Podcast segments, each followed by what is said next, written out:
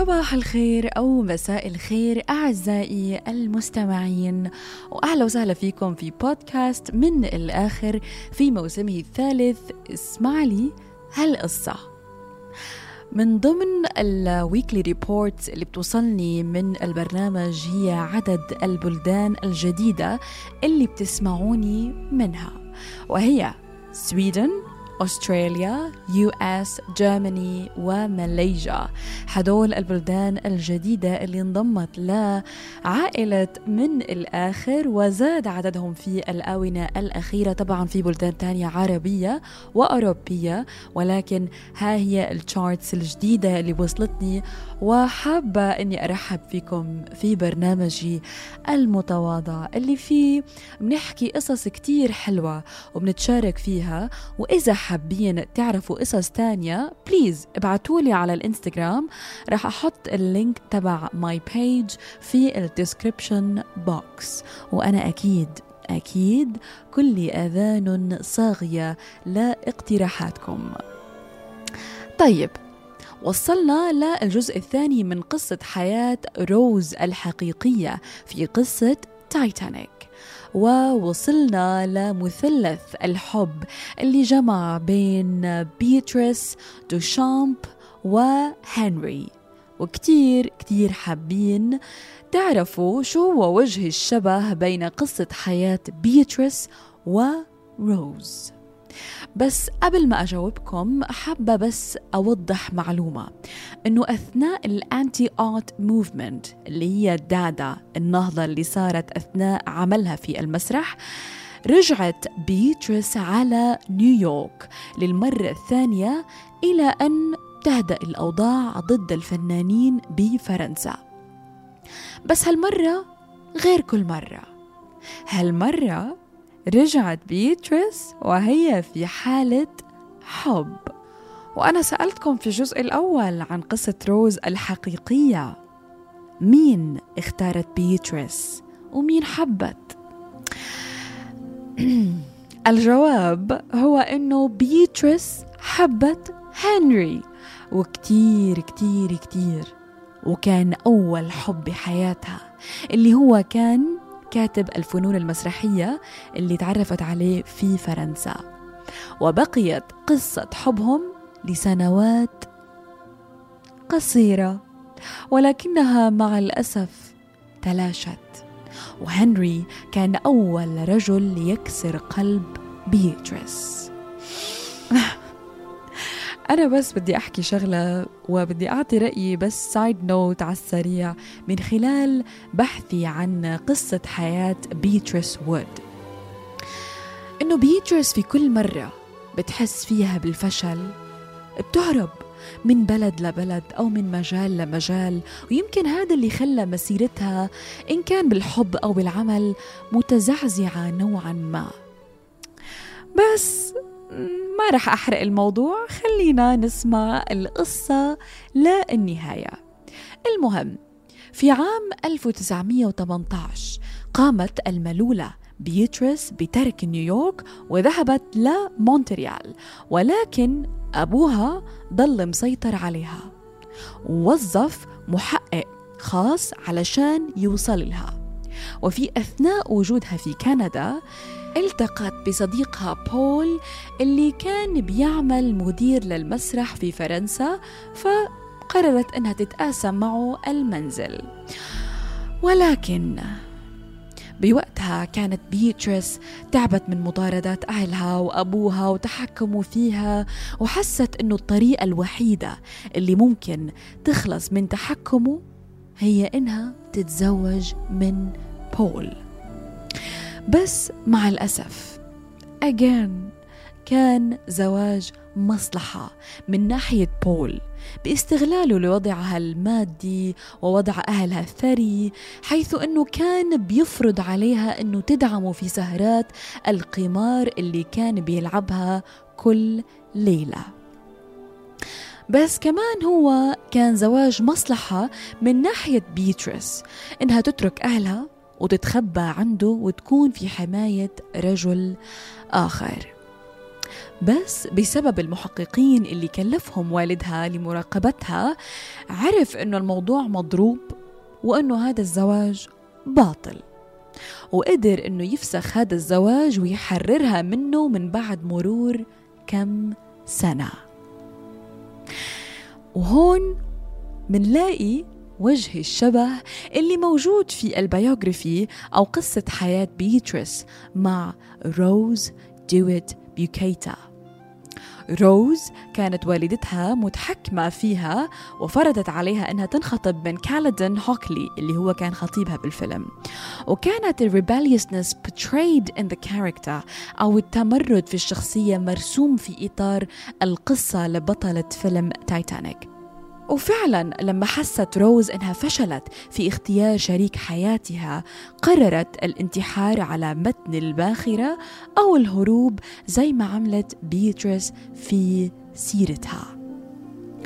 anyway ما استسلمت بيتريس، ولما رجعت على نيويورك مع أبوها كان بوقتها حركة دادا تلاشت، فقررت البحث عن دوشامب الرسام الشهير اللي حبها وحبته، كان إعجاب نوعا ما من ناحيتها بس هو حبها أثناء أيام المسرح، ولكن اكتشفت أنه ترك فرنسا وراح سافر على أوروبا. ولكن سرعان استمراريتها في الفن والمسرح، سرعان ما الحب يدق باب بيتريس من جديد، وهالمرة كان مخرج بريطاني يدعى ب ريجينالد بول. شو بتقولوا؟ ها ريجينالد كان هو قصة جاك، حبها وضحى لإلها زي ما حبها جاك وضحى لروز، ولا لا؟ Yes or no? Will this be finally the happy ending? ها شو؟ يس؟ نو؟ بكل أسف لا، هالمرة كانت كسرة قلب بيتريس دون رحمة. وأيضا استغلها وكان مجرد وهم مرسوم بقالب الحب، ولكن خلص هون قررت توقف بيتريس عن الحب وحست أنه مش بابها، دخلت بمجال ثاني غير المسرح والفن، وكأنها فشت خلق عشان تثبت لنفسها إنها ناجحة. مع أنه انتبهوا سايد نوت، مش معنى أنك فشلت بعلاقتك يعني أنك فاشل، ولا يعني أنه هو آخر العالم وهذا الشيء لازم تسعاله، ولكن أنا بحلل based on نفسية أيام زمان، لأنه كان الحب شيء مقدس وكان لابد من شريك حياة، بس مع الأسف شركائها كانوا سبب دمارها. المهم قررت في الأخير مدام باتريسيا أنها تكتب وتحكي عن خبراتها في الحياة التي طالت، وفي أواخر الثمانينات من عمرها نشرت كتابها الأول وهو The Angel Who Wore Black Tights اللي حكيت لكم عنه في الجزء الأول، بعنوان يضم السيرة الذاتية الخاصة بها والرحلات التي قامت بها وكم من الأمور السيئة التي مرت بها، واللي نسبتها لنفسها وأنه هي فقط من ألمت نفسها وضحت من أجلها. ولقي الكتاب حينها انتشار كبير وانتشرت قصتها وصارت محل شغف للجميع، ومن بينهم جيمس كاميرون اللي اختارها لتكون هي الشخصية المسيطرة على بطلة الفيلم روز في تايتانيك. In summary، من بعد العرض الأول من الفيلم والتي لم تستطيع الحضور إليه مدام باتريسيا أو بيتريس وود بسبب حالتها الصحية، لأنه عمرها في هذه الفترة كان مئة وأربع سنوات، ولكن زارتها بطلة الفيلم غلوريا ستيوارت اللي هي السيدة العجوز اللي كانت بآخر الفيلم، ومعها المخرج جيمس كاميرون علشان يتعشوا مع بيتريس وود. وكانوا جايبين معهم نسخة من فيلم تايتانيك علشان تحضروا، ولكن بيتريس رفضت تماما وقالت لا لا لا لا لا، الفيلم أكيد حزين ورح ينكد علي، وأنا امرأة عجوز بخاف على صحتي، والحزن خلاص فات وقته.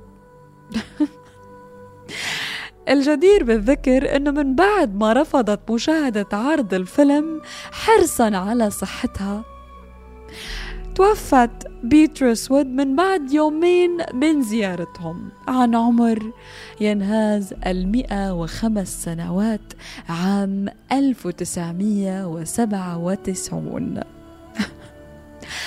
الله يرحمها. أكيد مش دائما لازم يكون في هابي اندينج، عادي اصنعها انت من وحي خيالك زي ما عمل جيمس كاميرون وآن وود في إخراجهم للقصص المأساوية.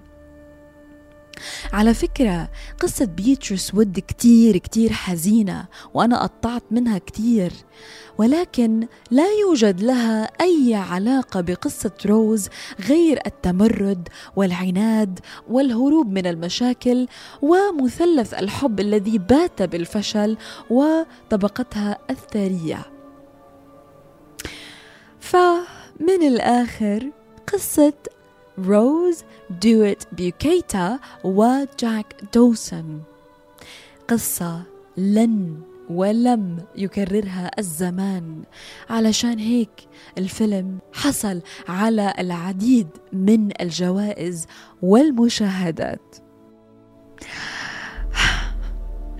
قصة جاك وروز ما هي إلا قصة تمثلها الأفلام، هي قصة موجودة بس بالخيال، ما هي إلا قصة موجودة بس بالأوهام ويمكن كمان بالأحلام. موجودين بالأحلام بالأوهام بالمنام، يلي مثلا موجودين بالأحلام، آه موجودين بالأحلام بالأوهام بالمنام، يلي مثلا موجودين بالأحلام، آه موجودين بالأحلام بالأوهام بالمنام، يلي مثلا موجودين.